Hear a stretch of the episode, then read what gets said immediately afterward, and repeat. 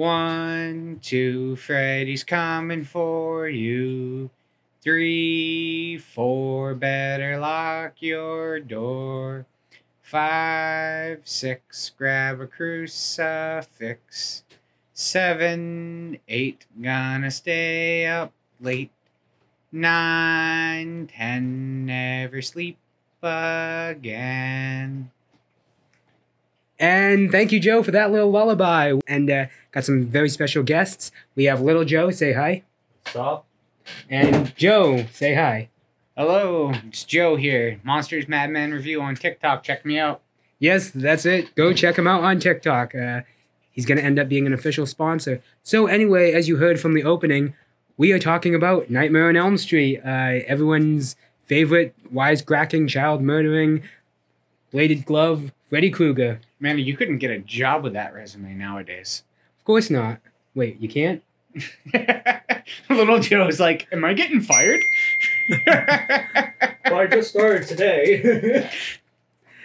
uh, ignore that notification. Um, anyway, uh, so Joe, I know this is your favorite series, one of your favorite horror yeah, series. I like Friday the 13th significantly more, but Nightmare on Elm Street, when I was a guy in high school, kid in high school, was my second favorite of the franchises. Uh, to this day, it's one that I hold near to my heart. I really hope to meet Robert Englund one day, but uh, I'll admit it's lost a little steam for me, but it's still in my top 10 franchises. It went from being like number one to number five. I'm sorry, number two to number five, but it's still up there for me. Well, you are the expert, so. Well, anyway, so in 1984, famed horror director Wes Craven, Hills Have Eyes, all that, decides to make a also movie. Also, an accomplished porno director. yeah, yeah, that's true. Little Joe's all excited. Already half mast. No. well, anyway, so Wes Craven decides to make a movie based on dreams and bases it on a bully uh, named Fred who used to bully him when he was a kid. Also, an old man who he spotted. Joe, I think you know more about this than me. Yes, there's a few things. Uh, his bully was named Frederick Krueger. Um, the other thing was there was an old man uh, who was walking by his house and he made eye contact with him. And Wes Craven said he walked into his building and it freaked him out. And then when he went down there, the guy had walked down the street and just kind of scared him. I don't remember if Wes Craven said he was taunting the guy or just made eye contact with him or something. Did you say he was burned? I don't believe he was burned. I could be incorrect on that. Um, but that's where he got the name and the overall idea from. Uh, a lot of the elements of it were just uh, the way he got the burns was he was playing around with the cheese on a pizza, and that kind of created Freddy's face in his mind. He also created the red and green sweater by it being the hardest colors to look at when you pair them together. And the actual dying in your sleep and dying for real was based off of the uh, Cambodian, they called it sleep death syndrome or something like Yep. that, where uh, survivors of the Khmer Rouge were coming to the United States. They were too scared to sleep and ended up just dying in their sleep. And uh, they all associated it back to uh, being survivors of the Khmer Rouge trauma. And they were all about 16 to 18 years old, if I'm not mistaken. So Males. right in the uh, age bracket where Freddy was uh, targeting these kids in these movies. Yeah, no, and it's very interesting. I'll uh, I definitely promise to cover that in a later topic. But uh, so all that material is perfect for a horror movie. So the first movie follows a girl named Nancy and a girl named Tina Gray awakens from a nightmare where she was attacked by a disfigured man with a bladed glove. And it turns out other teenagers have been having the same dreams, Nancy included. Yep. So it turns out that they're being haunted by Freddy Krueger. He was a child murderer who had gotten off on a technicality, and he was killed by the vengeful parents. So it's uh, Nancy versus Freddy in all of its 80s glory. All 80s horror icons, all slashers, all you name it. So this is one of those cases where, for the original movie at least, my favorite character was actually not Freddy in this. It was uh, John Saxon playing uh, Lieutenant Ronald Thompson, uh, Nancy's father. Uh, also, for the cast in this, this was Johnny Depp's first movie. He played Glenn, Nancy's boyfriend. And he had probably the best death in the movie. He got sucked into the bed and his blood sprayed all across the Fountain room. of blood. The waterbed scene. The waterbed That's scene later. is in part four. Yeah, I know what you're talking about. Yeah. Also a good death scene. And so yes, so this uh, this first film introduces us to Freddy Krueger. You know, he's got disfigured. He's got the bladed glove that everyone knows. His uh, red His and hat. green sweater. Yep, but the, sleeves are actually solid red in this one. They weren't striped yet. Um, Robert Englund did a great job in this role. Uh, he was more serious in the first one, and I would say that his burns looked a little bit more severe. Granted, that's a matter of opinion. Um, and he actually was credited as Fred Krueger, not Freddy. You- Nancy only called him Freddy at the end of the movie, taunting him. You're right. He was always called Fred, uh, Fred, not Freddy. And I loved And then he became Freddy Krueger. I love this movie, but one of the things I thought was a little funny was uh, towards the end of the movie when Nancy pulls him out of the dream world. Uh, she starts battling him, and it's like it's Home Alone. She sets up different traps around the house and stuff, and like you half expect Joe Pesci to run up and then fall down the stairs during it because it's just so Home Alone esque. Hey, well, Freddy Krueger got set on fire, and so did Joe Pesci. So but it is a really solid movie and it introduced so much stuff. Like i remember in my head as a kid the most iconic scene to this movie to me anyway was i think the second nightmare where freddy's walking down the alley and his arms are outstretched Yep. and his arms are like seven eight nine feet long on each side. He's scratching the walls. It was a really really good scene and great imagery. And speaking of imagery, as you mentioned, Joe, and also just the themes of this movie dreams, reality.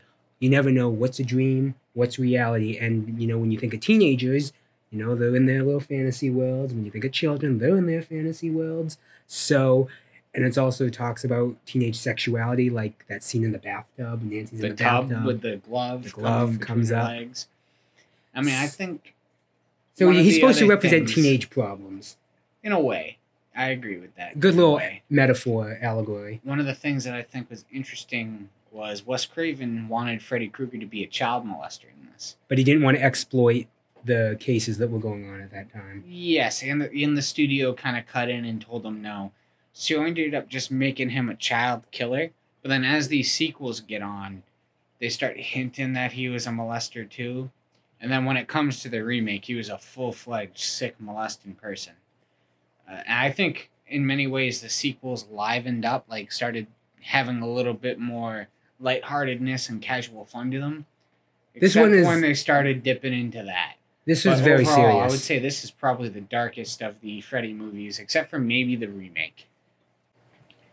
Uh, yeah, no, uh, definitely can say that at least not having so much experience with the first one, but having uh, dabbled more into the sequels, that knowing for sure that uh, as the sequels went on, they kind of toned down on the typical horror factor or thriller uh, of these uh, cult classics, but kind of more or less agree that you know as soon as they dipped more and more of their foot into that sort of uh, cesspool that I guess you can say it did uh, playing out all the way across. Plus, uh, you get to see a little bit more, uh, I guess you can say, character development within the most iconic killer in um, the 70s and 80s. Um, Do you think doubt. Freddy Krueger is more iconic than Jason Voorhees and Michael Myers? I say he's one of the most iconic. I'm not saying he is the iconic, like, uh, you know, serial killer uh, of the time. And Because uh, I would definitely say between like the 70s and 80s, that's when you have uh, some. Uh, that's when you. Uh, that's when a lot of movies had pumped out a lot of, uh, you know, uh, thrillers such as you know Friday the Thirteenth or Halloween, Nightmare on Elm Street. Um, I I want to say uh, the Texas Chainsaw Massacre is definitely Texas another- Chainsaw Massacre and Oh. Halloween were first in the 70s. Yeah. But out of the three main slashers there: Freddy, Jason, and Michael. Is Freddy your favorite? Uh, he was when I was uh, a little bit younger. Uh, definitely as you know, I grew up. I got a little bit more uh, kind of stowed away. I mean, I definitely even remember dressing up as uh, Freddy Krueger. I remember for, you doing that. uh, for Halloween, and uh, I mean, not to say I'm like not to say there's some embarrassment behind that, but I mean, there's uh, you know some unlingering uh, knowledge that I didn't know about when I dressed up as him, uh, especially with the uh, factors that we just stated on. Well, I've been Freddy Krueger two or three times for Halloween. Yeah, always scaring the people like trick or treat and all and that. uh, y- I know for a fact Freddy's your favorite out of the main three. yes, I just I enjoy the wisecracks. I also enjoy the dreams aspect. You know, it's Oh, funny you know. is the wisecracking and some of the way Freddy behaves is why I like him more than Michael.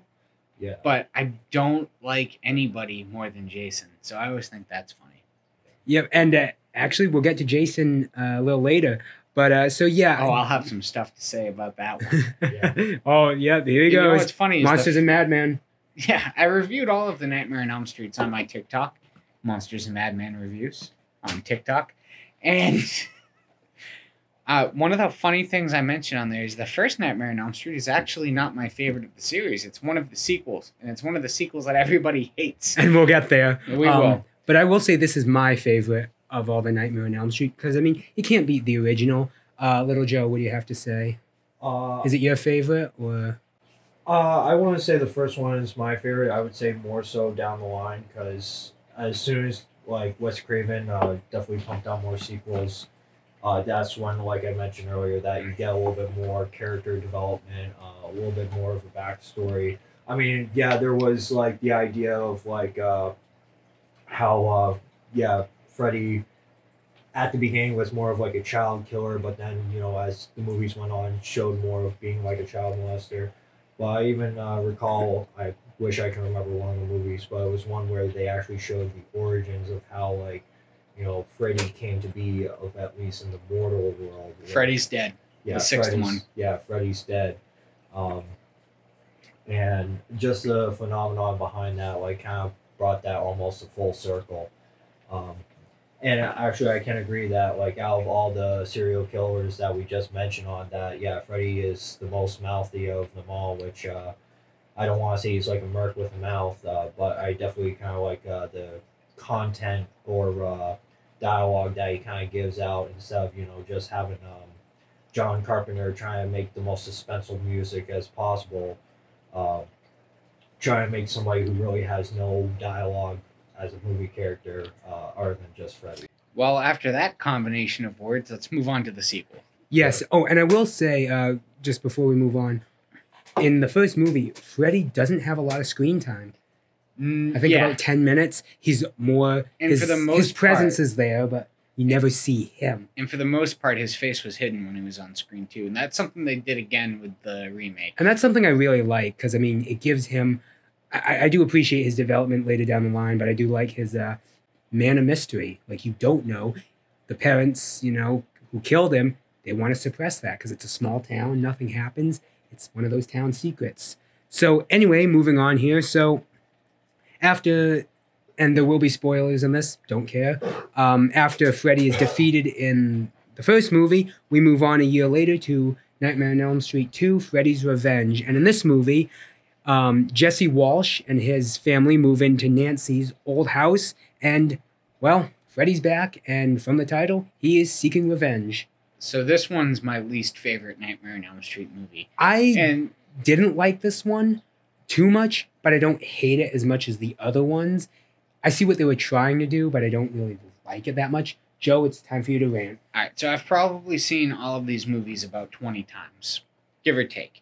I'm sure like the first one and the fifth one and Freddy versus Jason, I'm sh- and the remake, I've probably seen them way more than 20 times. But like this one, probably about 20 times. And I really don't like a lot of choices in this movie. I don't like the uh, changes to Freddy's powers. And what I mean by that is to a degree, this is like a slasher movie meets a possession movie. Freddy kind of wants to take over the guy's body and he ends up growing from the guy's body, and his knives come out of his fingers in this one instead of on a glove. In certain scenes, he still has the glove, very much so, but it's just one of those side effects of the possession. And to be honest, didn't really sit well with me when I first saw it. To this day, it still doesn't sit well with me, just because it feels so different. Um, another thing that I feel like we have to address uh, with this movie, and I don't mean to offend anybody on this because I know this is going on the internet and there's a huge following because of this element of this movie.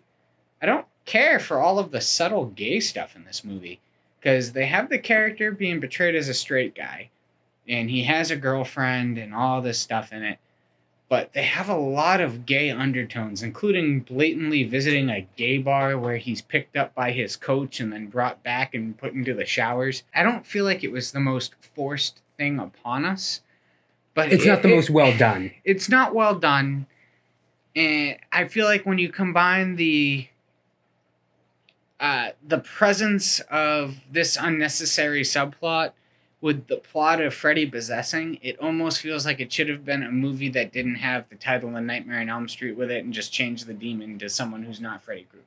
Yeah, uh, I'll say the possession. I didn't really understand. I still, again, I didn't like this movie at first. Then I got a more appreciation for it, but I still, it's definitely inferior to the first. The I one really scene I will give this credit to is the scene, it's a nightmare, obviously, where Freddy visits Jesse and goes, You've got the body and I've got the brain. And then he reaches up and pulls back his skin and his skull, and Freddy's brain is shown. That was cool. But besides that, that's the highlight of this movie, and I really feel like it.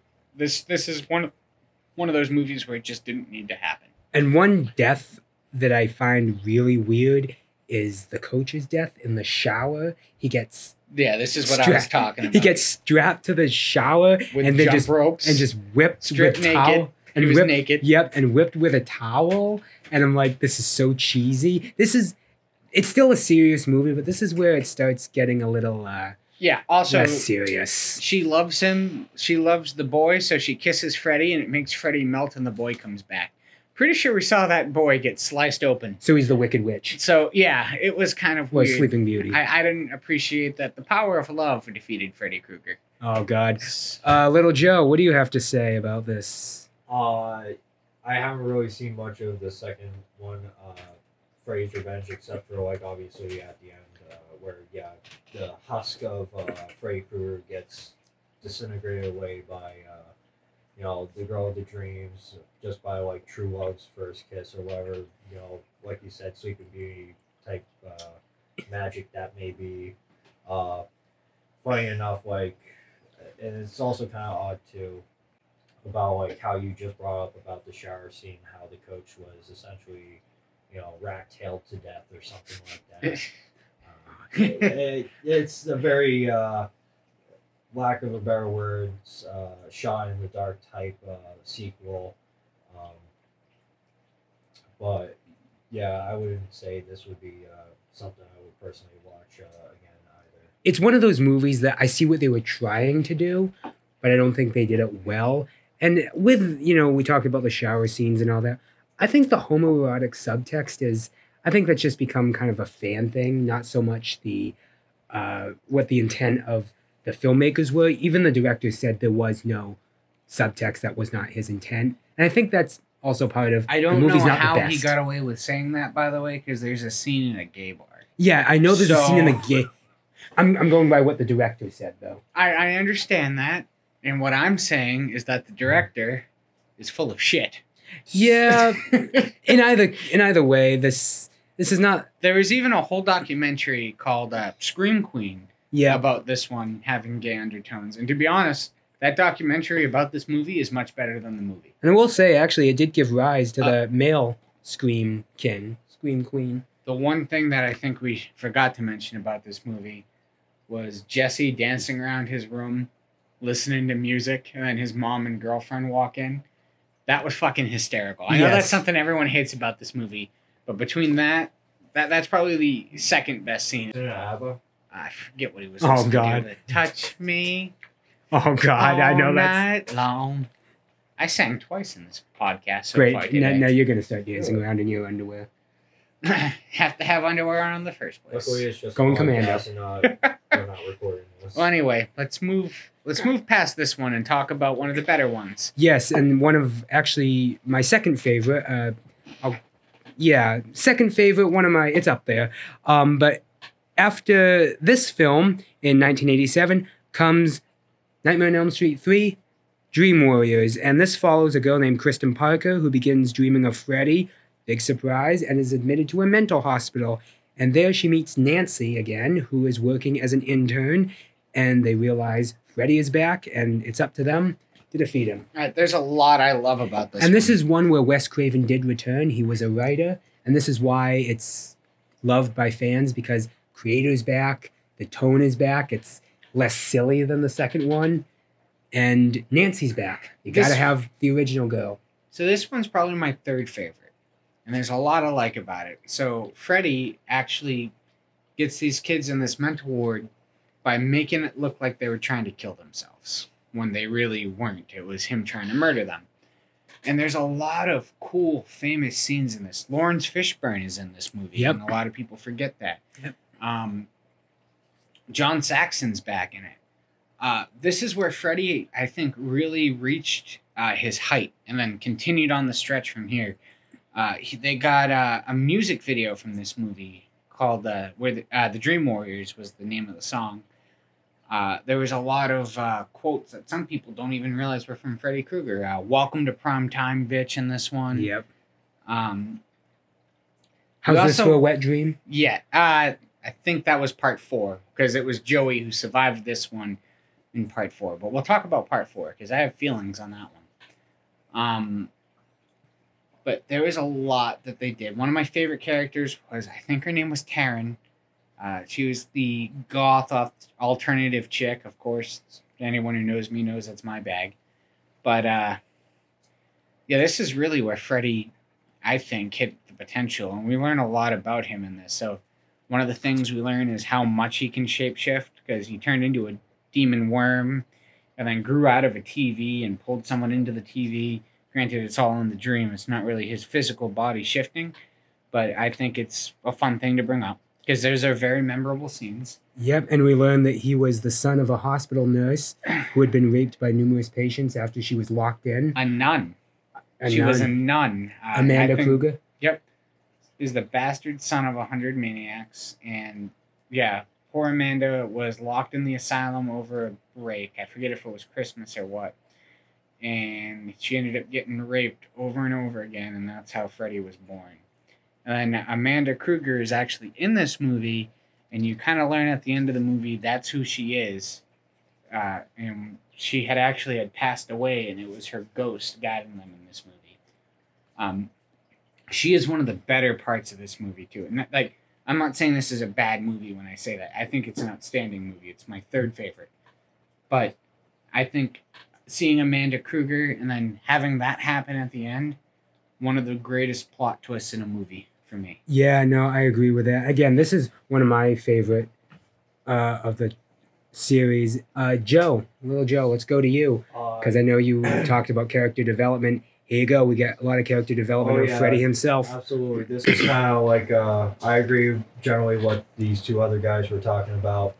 Uh, that like this is kind of where uh, you see more development and abilities that you see uh, Freddy Krueger uh, get into, and also a little bit further backstory on it. And I actually do like the idea of like the mental asylum type scene on it, which I do believe that if I remember right, uh, these kids were taking sleeping pills that weren't really even FDA approved. Hypnocil, I think, was.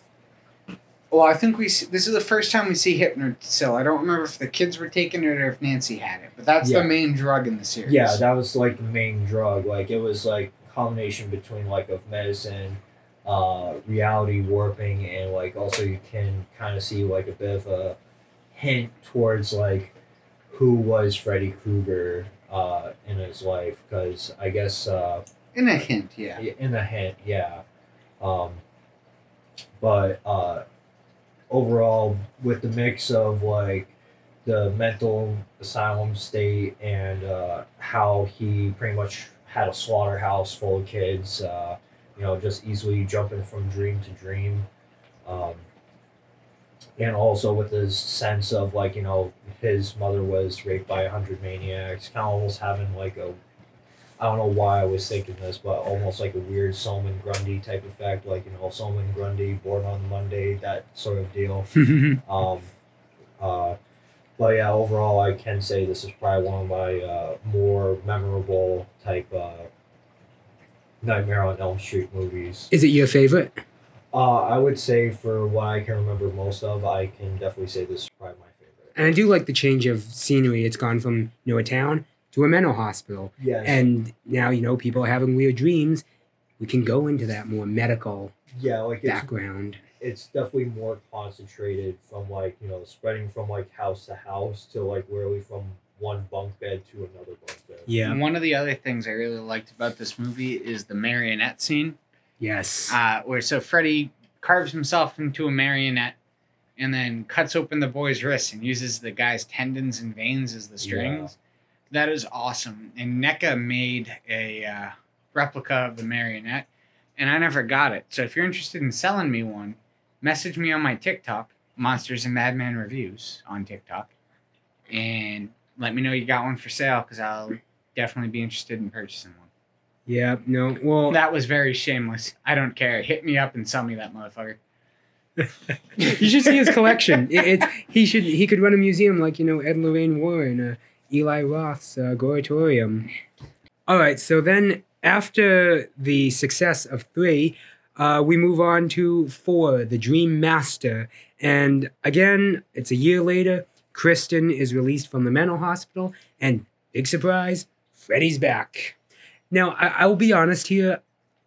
Four to six, I don't really pay attention to since I don't really like them that much. I say that uh yeah, he's laughing over there. Um it's just it's gone from serious, now it's getting into comedy. I still find them entertaining, but quality has definitely gone down in my opinion. But I know someone who disagrees with that, and he's gonna talk right now. All right, so Joe, act- you're up. actually, uh, Dream Master is not one of my favorite ones, but Wait, I it am- isn't? it, Like I'm it's- like it isn't? I thought it would be. the I appreciate it, uh, but honestly, it's probably my third to least favorite. I like Part Two significantly less, and then New Nightmare a little bit less. I still think this is a really good movie. Freddy is definitely at his most goofy, and I like the transition Do we have a new protagonist in Alice because Kristen doesn't really make it. Um, I do I will say from four to six, I do like how now they're following like a new group of characters. Uh, Nancy Well, dies in three, but it's like and- they're all like for connect- four and five. They kind of follow. they're all better connected if you know what I Yeah, mean. Yeah, they're all in, intertwined, and really they're intertwined back to part one because uh, Kristen learned from Nancy in part three. True, but you know what I'm saying. Yes, and there's a my big problem with this movie for the most part was I felt like Freddy's end was pretty definitive in three, and I feel like they weren't gonna end him better than that. And when they do decide to end him in six per se, I I don't think it was better than three's conclusion to the story. I like that Freddy's goofy in this. Uh, I like that he, you know, he they they expand on his powers, but now they know what he is. They they have the idea that Freddy is a killer. He has a smart mouth. They didn't expand his powers like they did in two to a wrong degree. They expanded his powers like they did in three this time. They added a little bit more quirkiness to him. I think the scene that I always remember from part four is the cockroach scene where he turns the girl into a cockroach and then squishes her inside the uh, the trap. Yeah. The other thing I always remember from this one is Freddy's glove being a shark fin going through the water, and then it starts cutting through the sand going at people. Puts on his sunglasses. He wears the hospital robes. Uh, actually, it didn't scare me, but when I was a kid, the one scene that made me go ugh in this was when he took the weights and bent the girl's arms back before she went into the cockroach Oh. trap. Uh, I love that scene. If there's one thing these series are good at, it's the creative deaths. very creative. I would say out of the three main slasher franchises, this has the most creative deaths. Not my favorite deaths. Uh, I'm always gonna say Jason has the crown for deaths, for story, for being a better character. I will always give that crown to Jason. But Freddy Krueger, like I said, growing up was always my second favorite. Are they as good as Kate getting her head uh, through the bread slicer in Fear Street? that was a good death too. I don't know. Some of my favorite deaths in cinema aren't always the most extreme. Sometimes they're just good because they're dirt. Like I will always probably say my favorite on-screen death in cinema. Up until 2016 was just Jason walking out into the dock and then shooting the girl in the eye with the spear gun. Oh God. Then Terrifier came out in 2016, and we saw a girl get sawed in half from her vagina to her neck. So, you know, you know, sometimes things change, and you discover fetishes you didn't know you had. Hooray, sadism! Okay, well, now that we've heard from Little Joe, how about we move on to part five? Yeah, I will say this. One of my favorite lines is, uh, "How's this for a wet dream? The waterbed." death." Yeah, that was funny. yeah, that was the one I definitely remember. Yeah, you guys were all excited to talk about that. Well, I mean, if you don't, I don't really like this movie, but that is a good death, and it's probably one of the best lines I think in the whole series. Just again, Freddy wisecracking as he is. And so we move on here again to now. In between the movies, there was a series from '88 to '90 called Freddy's, Nightmares. I have not seen this. Jinx, by the way, I have not seen this. It I look, have. It does look very good.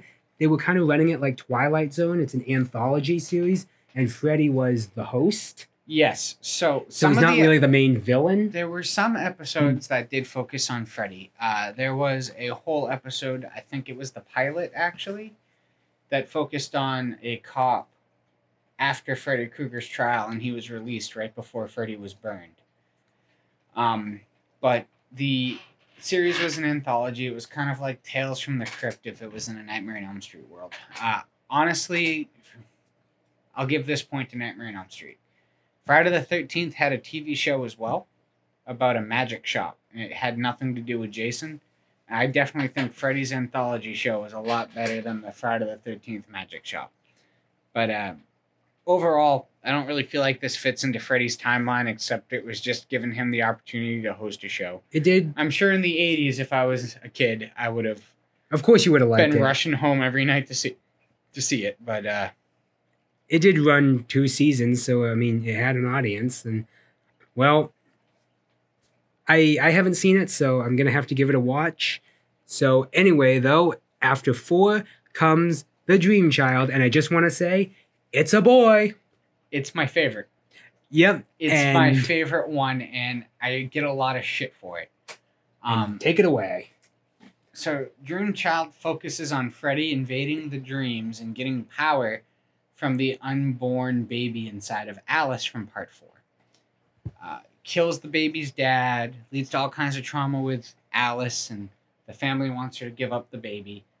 And I'm making this sound a lot more serious than this movie actually is. This movie's a really, really goofy one. It's hilarious. He turns a boy into a comic book and starts scraping him up, stuff like that. And then uh, Freddy's mom is back in this one. Actually, Freddy is defeated by uh, her basically sucking him back up into her womb. Uh, I'm really oversimplifying how that happened, but that's basically what happens. It's re- really cheesy, This- and this is I have a lot of fun with this, and I remember a few years ago, 2019, uh, it was October 29th, if I'm not mistaken. I how he knows this. I don't know. I don't want to know. I was in the uh, Village Tavern in Salem, Massachusetts, and this was on the TV. You might have been with me, actually, Dylan. I don't think I was. Uh, yeah. So yeah, it was on the TV I don't believe I at the. Village Tavern in Salem, Massachusetts, and I made who was with me. I think it was my friends Urchin Savannah, if it wasn't Dylan. I made them watch the movie in its entirety with only subtitles on while I was drinking. It's literally my favorite Nightmare on Elm Street movie. I love the goofiness of it. I love Baby Freddy, but mostly I think I was excited to see Freddy's mom. For something, there's something about Amanda Krueger. That, Freddy's mom's got it going on. Pretty much. I was much. just thinking the exact same thing. Pretty Fuck much. on that one. I really think between the concept of him invading the dreams of the baby and Freddy's mom being in it, I think that's what makes this my favorite one. Uh, also, this might have something to do with it. My first Freddy Krueger collectible was from Part 5. It was the Mezco Cinema of Fear Series 3 Freddy, where he's in the chef's outfit, where he force feeds the girl to death. Oh my god. But by that logic, Jason Goes to Hell should be my favorite Friday the 13th, and it is not. Oh But, my uh, god. yeah, I have a lot of value. This is the one I watched the most as a kid, and I try to watch this around Halloween time every year. This is definitely, in my opinion, the best one. Looks like I'm gonna have to watch it. Gonna have to have another movie night. Hey, we haven't heard from Lil Joe in a while. Wanna give you input if you've seen this? Uh, I personally have not seen this uh, for the most part, but I would probably definitely like to take a sit down and watch this. Yeah, I well- made this movie that everyone hates sound really good. Well, Joe, you well you said I think maybe that's it. Just grab a few beers and uh, sit around sit around the TV and have you quote the whole movie and us just shake our heads and cringe and all that. For the most part, yeah. Um, I do have to say my opinion on it, uh, at least with uh, Nancy Kruger. Uh, Amanda Krueger. Oh, the. Amanda Krueger, uh, Kruger, excuse me, uh, coming back for the fifth one when she was already uh, appearance on the third. Definitely kind of brings some uh, continuity within the entire series. If there's one thing the series does do, it's the continuity. Again, I mentioned that like four to six, kind of they're all intertwined, even more so than it normally was, if you know what I mean. But well, and speaking of six, we get into Freddy's Dead, the, The final the final the final nightmare in It's 3D for some parts. In 3D for some parts, it is okay. I have seen this one. Again, I don't really like it, but I cannot deny it is hell of an entertainment. It is hilarious. It is not scary. Freddy and uh, Robert Englund is just going all out. He is, and, and that's one thing I give Robert Englund a lot of credit. He is enjoying himself in this role. This is a role that's made for him. He's a Shakespearean actor, so that means he can do pretty much anything, so for this guy, and he will always be Freddy. this one, Freddy's dead. This was Quiet, everybody. The master is speaking. this is one of those ones where I wish I was alive for uh, when this came out. What year was this one? 88? 80? Nope. 91. 91. All right. This was a big event. If I'm not mistaken, they held a funeral for Freddy Krueger. Like like as an advertisement, they held a funeral for Freddy Krueger and they got a lot of actors and actresses in on this. Johnny Depp had a cameo in this one. Uh, he was a guy in a dream who was doing the thing with the egg where he's like, this is your brain and this is your brain on drugs. Uh, Roseanne Barr and uh, that one guy, her husband there, who Jake met at Silver Scream Con with me. Uh, Tom Arnold, that's his name. Uh, they were both in it, uh, playing uh, two adults in Springwood, because in this movie, all of the kids are dead. Freddy got him. He succeeded at what he was trying to do. He's killed all the kids. But to me, I think the best cameo in this was Alice Cooper, who played Freddy's abusive stepdad in a flashback. Because this is where we learn a lot of the origins of Freddy. Um, it kind of shows you his beginning and his end, and we learn about his daughter, which I feel like with all the stuff I was about to rant about, we're going to skip over his daughter completely. His daughter is the one who kills him. But uh, Alice Cooper plays the stepdad who abuses Freddy after you know, he's adopted and made Freddy uh, somewhat immune to pain and kind of the sadist he became. Uh, one of the nice things is Alice Cooper is a big horror movie fan, so he did the song for Friday the Thirteenth Six. Uh, Jason, uh, for Jason Lives, he played uh, the man behind the mask, which was the end credits. Which is a good song. It's a great song. It's one of my favorites. And uh, he played Freddy's stepdad in Nightmare on Elm Street 6. So, or Freddy's Dead, which is the proper title, is Freddy's Dead, the Final Nightmare. Um, th- we learn about the dream demons that give Freddy his power. And this one had a, uh, a uh, feature where if you put on 3D glasses when the characters did, certain parts of this movie were in 3D. Uh, as a kid, I really liked this movie just because I was so excited to sit there every time I viewed it, holding the 3D glasses like a fucking idiot, waiting for the scenes where I can put it on. Again, only you could do that. Yeah, as an adult, this movie is one that lost its steam for me. to the point where I would have almost rather have just seen a Freddy Krueger prequel over Freddy's Dead because they kill him with a stick of dynamite. I thought it was a little overdone. Um, I feel like the conclusion to Freddy Krueger's character was best done in part three. And when I say that, I need to understand that I have all that love I have for part five, but I understand that part three was probably the best ending for the character. Because at this point, Freddy was all washed out. Eh, He, he, he wasn't really going out on a high note. But it was a very important event. And I think this was around the time the, uh, the quote came out that Freddy Krueger is one of the uh, biggest villains in Hollywood since Darth Vader. Uh, and it's true. I think he was very recognizable. I think for a degree, it was really up in the air between him and Jason in the 80s because that's when they were most getting their movies. Which one was more popular? Which is something that ended up coming down later in this pipeline here. I can absolutely agree with uh, what you just added on about. Uh, for me, yeah, I would say with the final movie, at uh, with the entirety of it, definitely seems like he uh, they wrapped it up in a nice little bow uh, to kind of put the final nail in the coffin, if you will, for how uh, So you think this was a good ending for Freddy Krueger's character? I would say so for the most part. I mean, I can agree that like for how you described it, that like it could have just been better played off as like a prequel, uh, for how uh, always uh, post birth with uh, Amanda Krueger, uh, that he was later adopted and stepfather was abusive.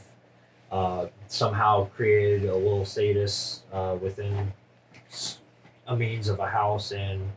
Uh, by the time he reached adulthood, he was killed, murdered uh, by the town, and then even decades later, after his death, he causes a massive uproar amongst children and whatnot. It's an interesting ending. It's I don't like the movie, but I like the story.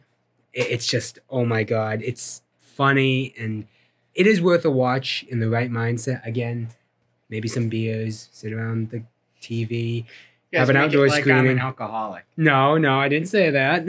Absolutely, say that. make sure you float every moment of it. True. It's a great. It, it's it is a great time. Like I You will have fun watching it. It's not the best of quality. Nothing beats one in my opinion, but it's uh it's fun and you will laugh. I found myself laughing when I watched this one. And so that wraps up the main series, 1 to 6, but then we move on to the more meta route that Wes Craven went with New Nightmare in 1994. And in this case, it brings in real life uh, the actors from like the first movie they're playing themselves Heather Langenkamp, John Saxon, Wes Craven's in it himself. Yep. Robert Englund plays himself, and It's not Freddy Krueger. Yeah, it's a I- demon. I, can't even say Freddy because it's a demon who impersonates Freddy. So this one, it's a demon that takes on the form of whatever is considered the most evil thing at the time. Which which is funny because then you start thinking about it, it's like who would it be today? Like, like if this is the logic, at one point this thing had to have been Darth Vader, right? Yeah, maybe And the then- Conjuring series because that's big right now. Maybe like Stranger Things, like the Demogorgon or Mind Flayer uh, or Vladimir Vecna. Putin. Who Yeah, knows? Putin. so honestly, not gonna lie, I didn't like this one. You didn't? There's elements of this that I like. I like that Freddy has a trench coat. I like the reversal of the colors where green is more dominant than red on hit. That was a nice. I, I, the design of the demon that's impersonating Freddy is nice. I like the design. I didn't always like the design, but I do now. But this is my second to least favorite Nightmare on Elm Street movie. I really dislike part two. Like part two is like a one star movie to me. This one's probably Two like star? three, two to three, depends on my mood. But I don't, I don't like to watch this one religiously. I don't try to make it a habit of watching this one. This is kind of one if I'm really in the mood to see like Wes Craven again because he passed away or Robert Englund being themselves in a script. This is the one I put in. But other than that, I really don't recommend this one. I actually like it because it returns Freddy or the demon. It's less comedic and goes into more serious stuff. But I feel like two movies from now we get a better, more serious, less comedic Freddy. Yes, uh, we'll get to that. And you know, it's I, I just like the meta route. Like, it's taking Nightmare on Elm Street, so which is really popular in universe and out of universe, and now you have this demon feeding off that popularity and hunting Heather Langenkamp, and you know she has to go back into her Nancy mode and fight it off. And John Saxon is in this one again too. I have to mention that. You did mention that. Did I? Did I mention that? yes, you did. John Saxon is in that, and we love John Saxon. You do. Well, I love John Saxon, and you can hear me give John Saxon compliments on my TikTok channel, Monsters and Madman Reviews, on TikTok. God. And, and no, Monsters and Madmen Review on TikTok. Not God, but close. that's your Bible. and I am the Pope, Oh God. A- anyway, um, Pope Emeritus the Fifth, making Tobias proud. Ghost for life. Amen. So anyway, um, and I do like it because it's a, it's Scream before Scream. John three sixteen question mark. Fucking, I don't know. It is Scream before Scream. Um, Scream would come out two years later and would be a much better movie than this, though. Uh, well, anyway, so we get that. We get, uh, you know, Wes Craven doing something new with New Nightmare. So let's go into another horror icon into this franchise, Jason. And in 2003, we get Freddy versus Jason, two big horror icons going head to head. And I will let the master take it away. Again, I didn't really like this movie. It's a good Nightmare on Elm Street movie, though, but it's not the best Friday the 13th. Go. Can you imagine being the master and then having the servant rant for 20 minutes after introducing you? Jesus, man. No, not Jesus.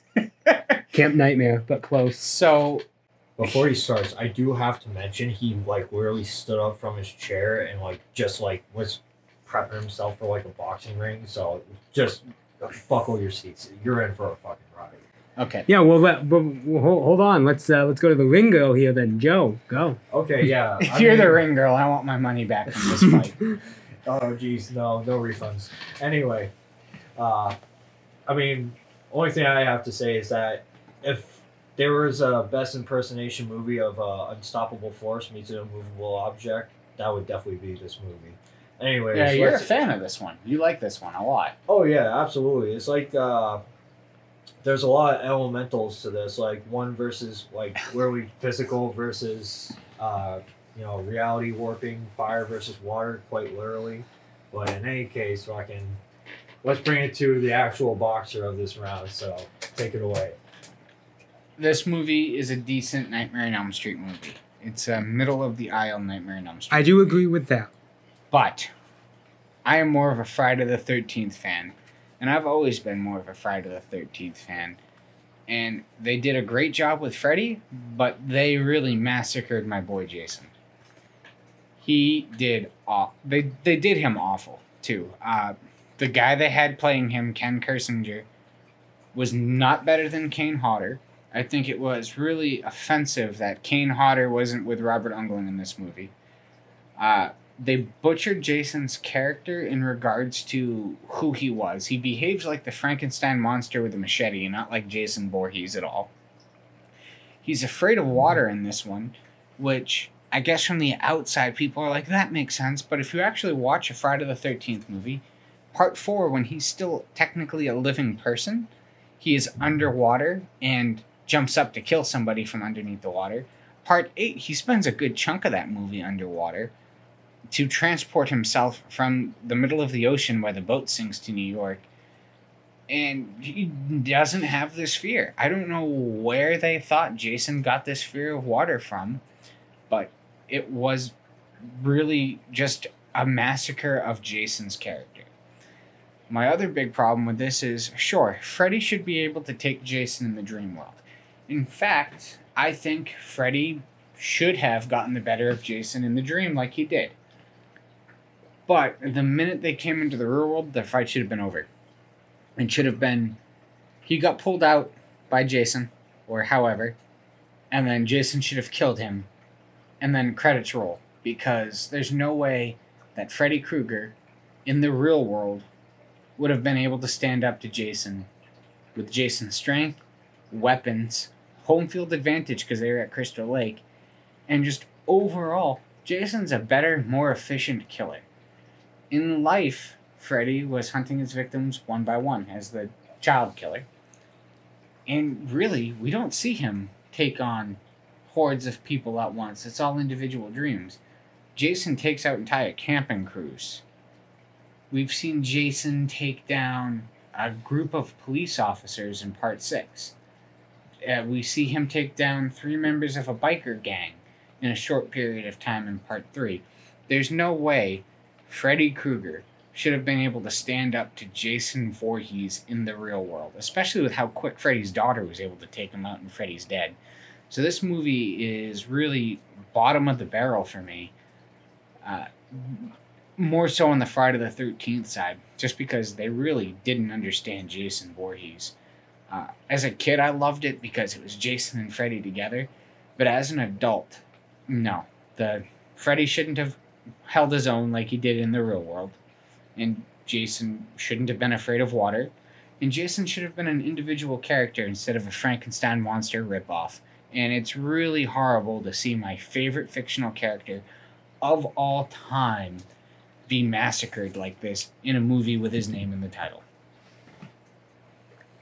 And it's down for the count, and Joe's the winner. Thank you. Yeah, this You movie can is. send me my rewards at Monsters and Madman Reviews on TikTok. well, uh, I got nothing. Little Joe's like, I hate this movie now.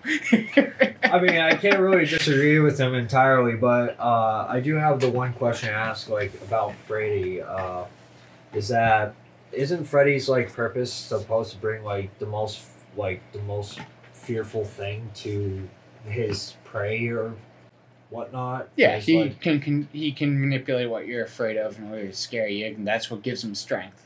Yes. So I mean, kind of to stack on these questions is like so, we not to die uh, cross over like movies and whatnot, but in how Jason dies, he dies in the lake, right?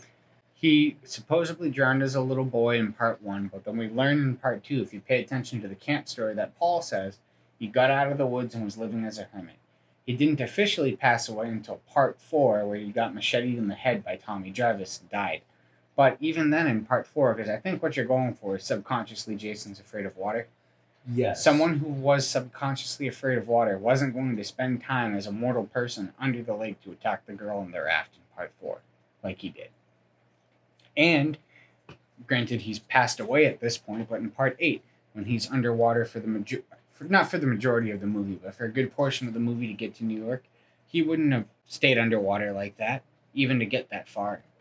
He's not afraid of water. It was something they made up for the movie, and it tells me they just didn't get his character. All right. Yeah, that makes uh, good.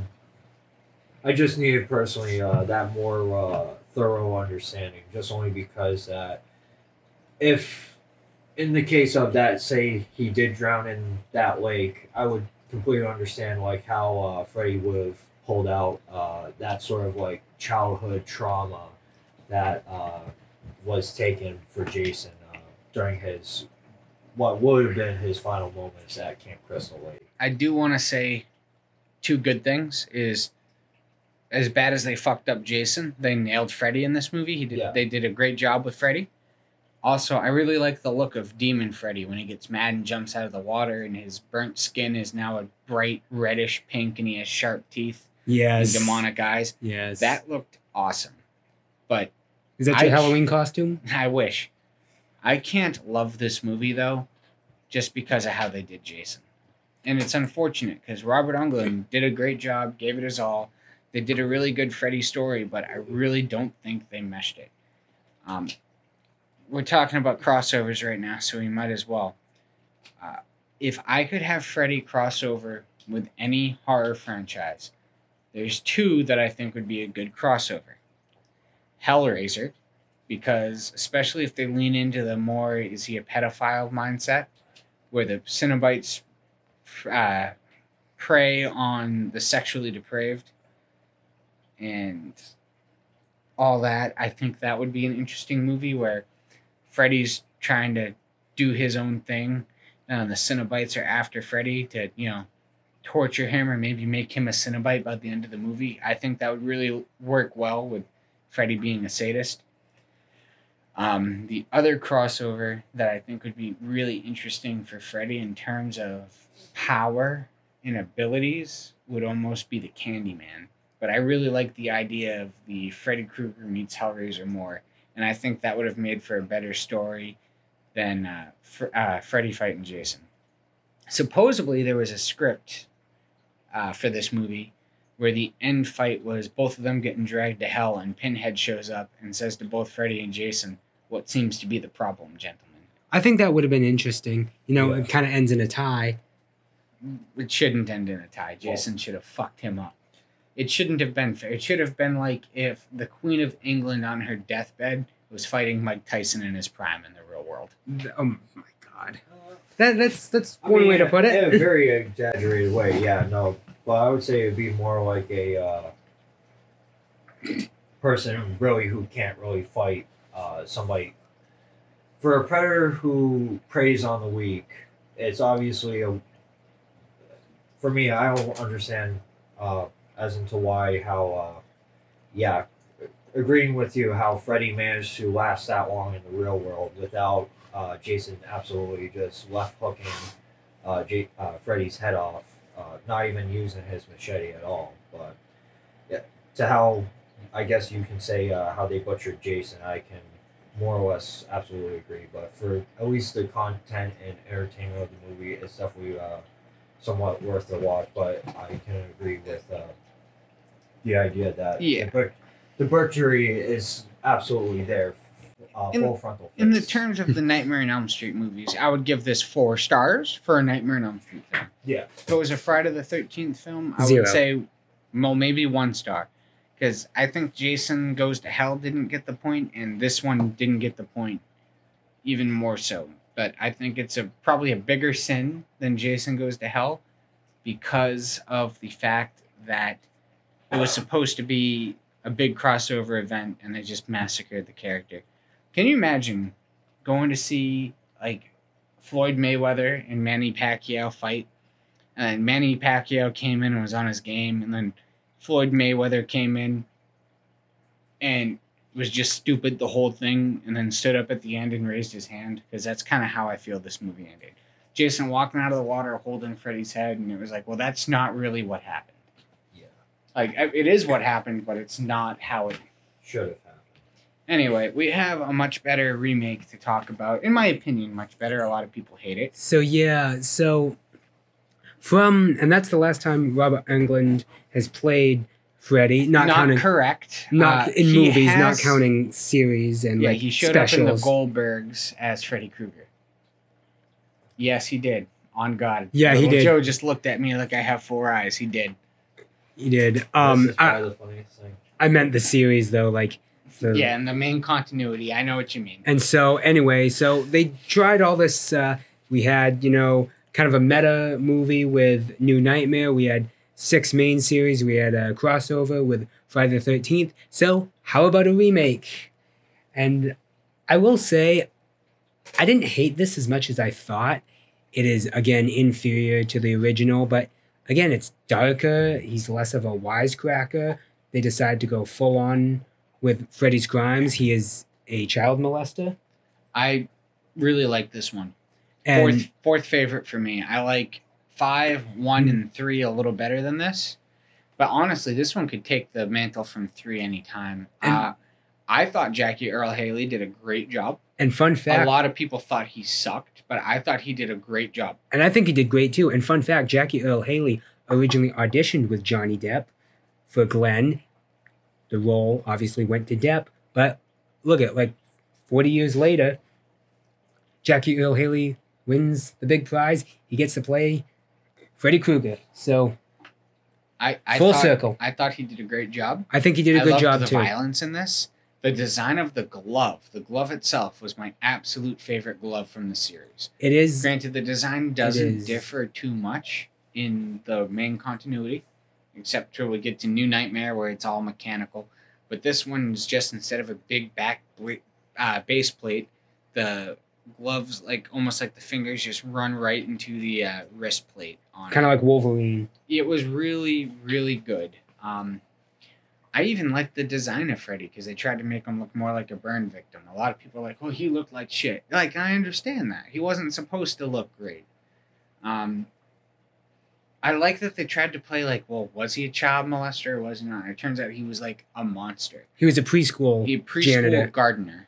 He was a Gardener. gardener, and he was molesting the kids, bringing them down to the what did he call it? The magic lair, the and Nancy, and he molested Nancy. He molested Nancy as a kid. He mole- he was basically killing in this one the teenagers of the teenagers uh, were the toddlers that he was molesting, And so he's back for revenge and the them. parents burned him alive. And like, yeah, this one, like, I think he was significantly more evil.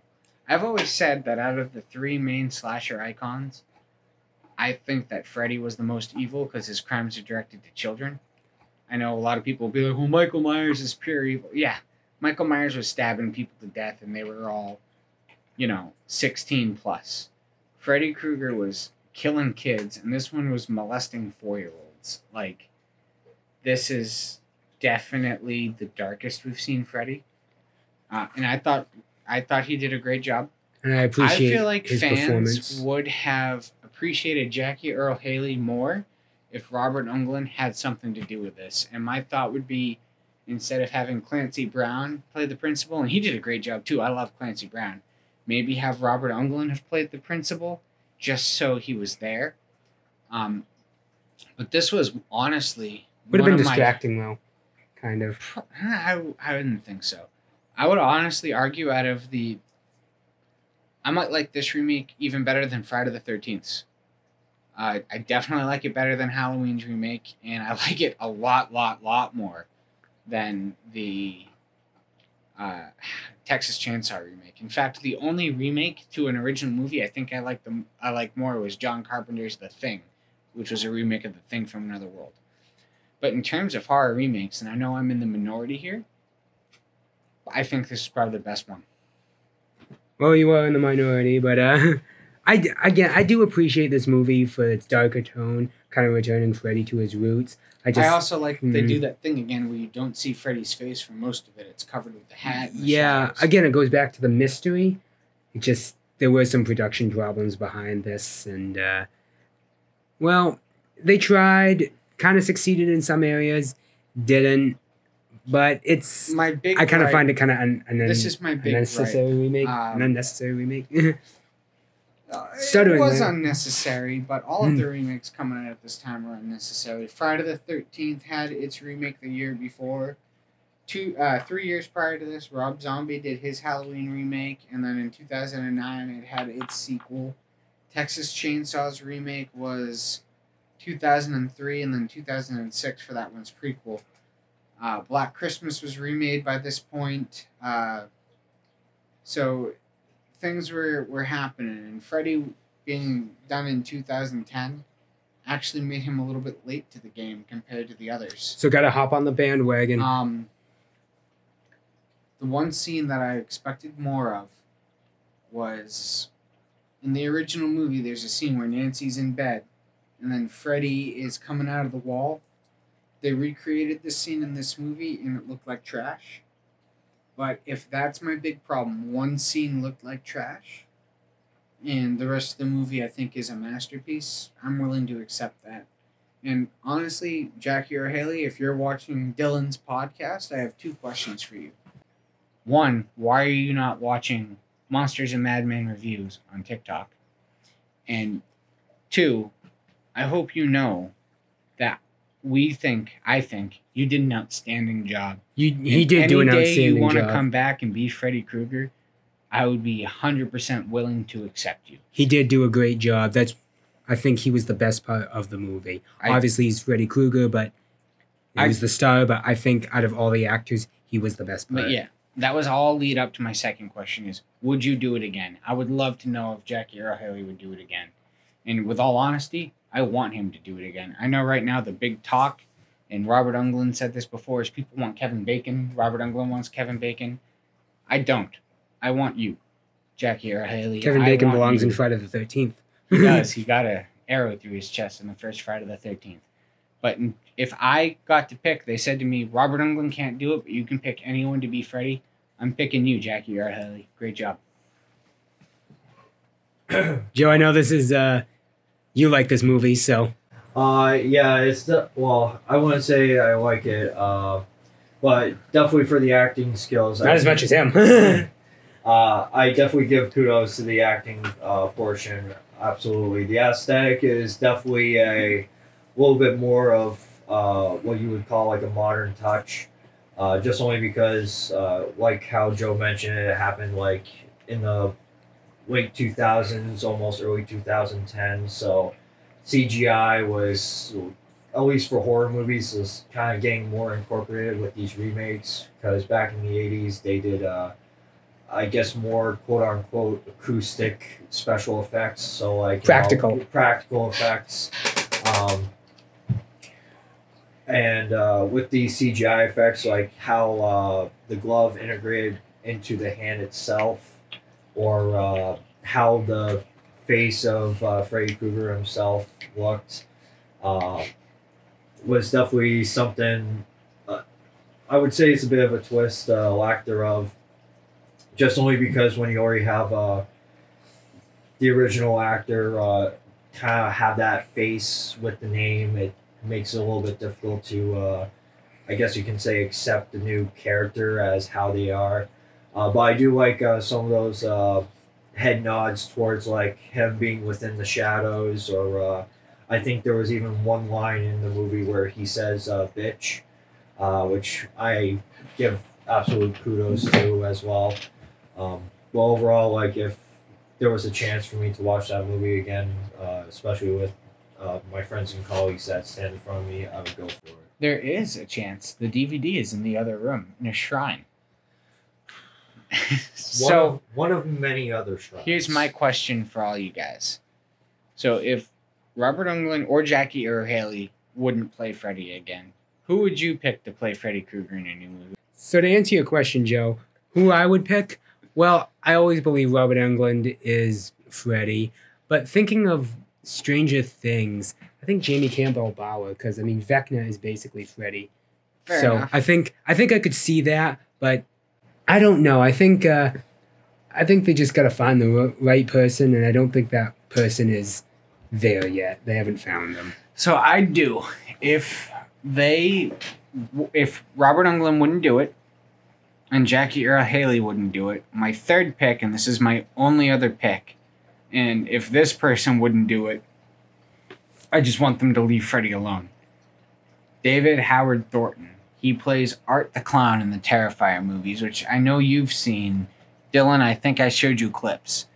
Imagine that guy's physique and adding Freddy's humor to it with Art's already disturbing body language. If he tones down the dynamics of Art being a mime, I think we would have a damn near perfect Freddy Krueger.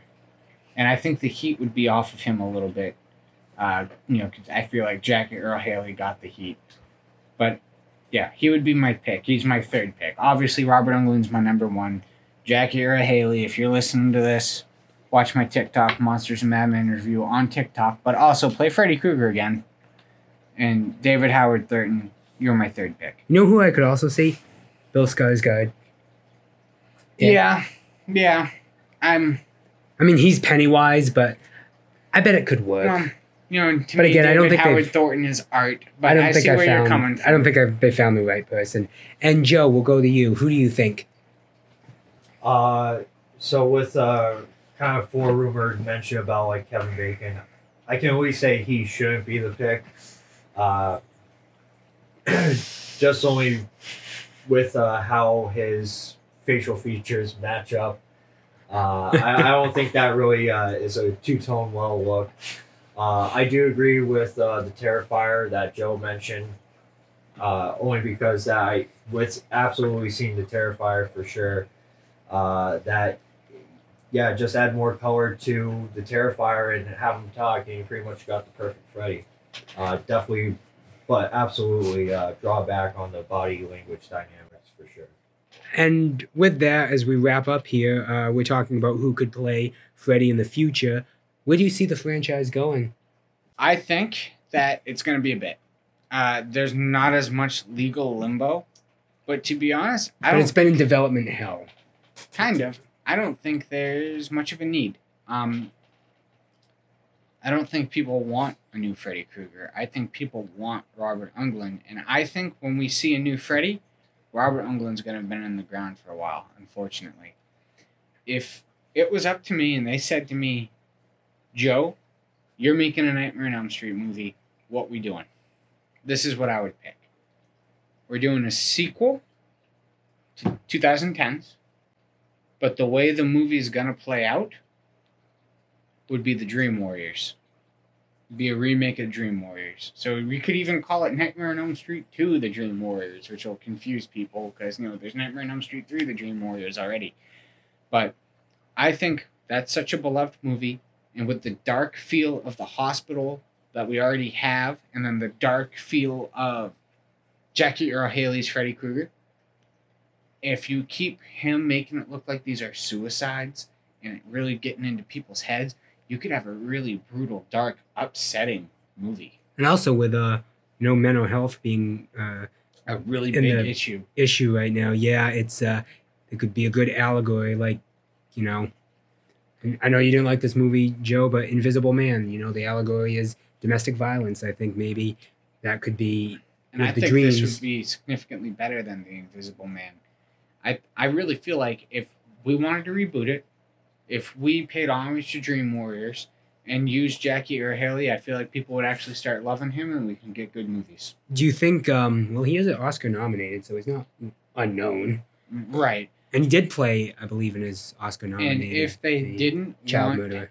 if we didn't want a uh, if we didn't want a remake to 2010s and they told me to pick it i guess david howard thornton and what we would do is probably just another reboot i, I it's really hard because to be honest i don't want to pick up where robert englund left off i don't like too many timelines on movies i know robert englund had this idea about doing a Freddy Krueger almost like the new Candyman where the mantle can be passed.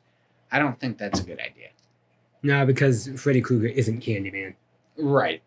Um Freddy Krueger's no. dreams, Candyman is urban legends. my my strong recommendation would be reboot part 3.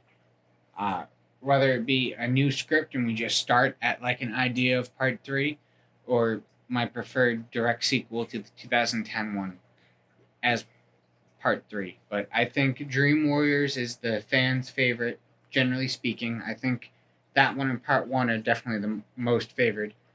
I think if we stop trying to go at part 1 and we reboot part 3 whether it be a direct sequel or just a remake and it's like a new continuity, I think that's the way to go. Do you think uh, Heather Langenkamp will come back?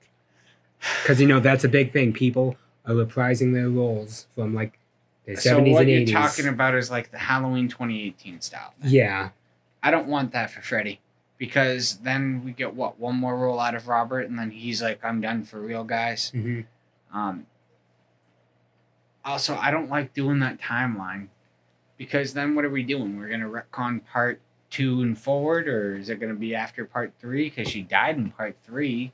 So is it is, is it like her spirit and Amanda Krueger's spirit together helping? bring back Glenn too.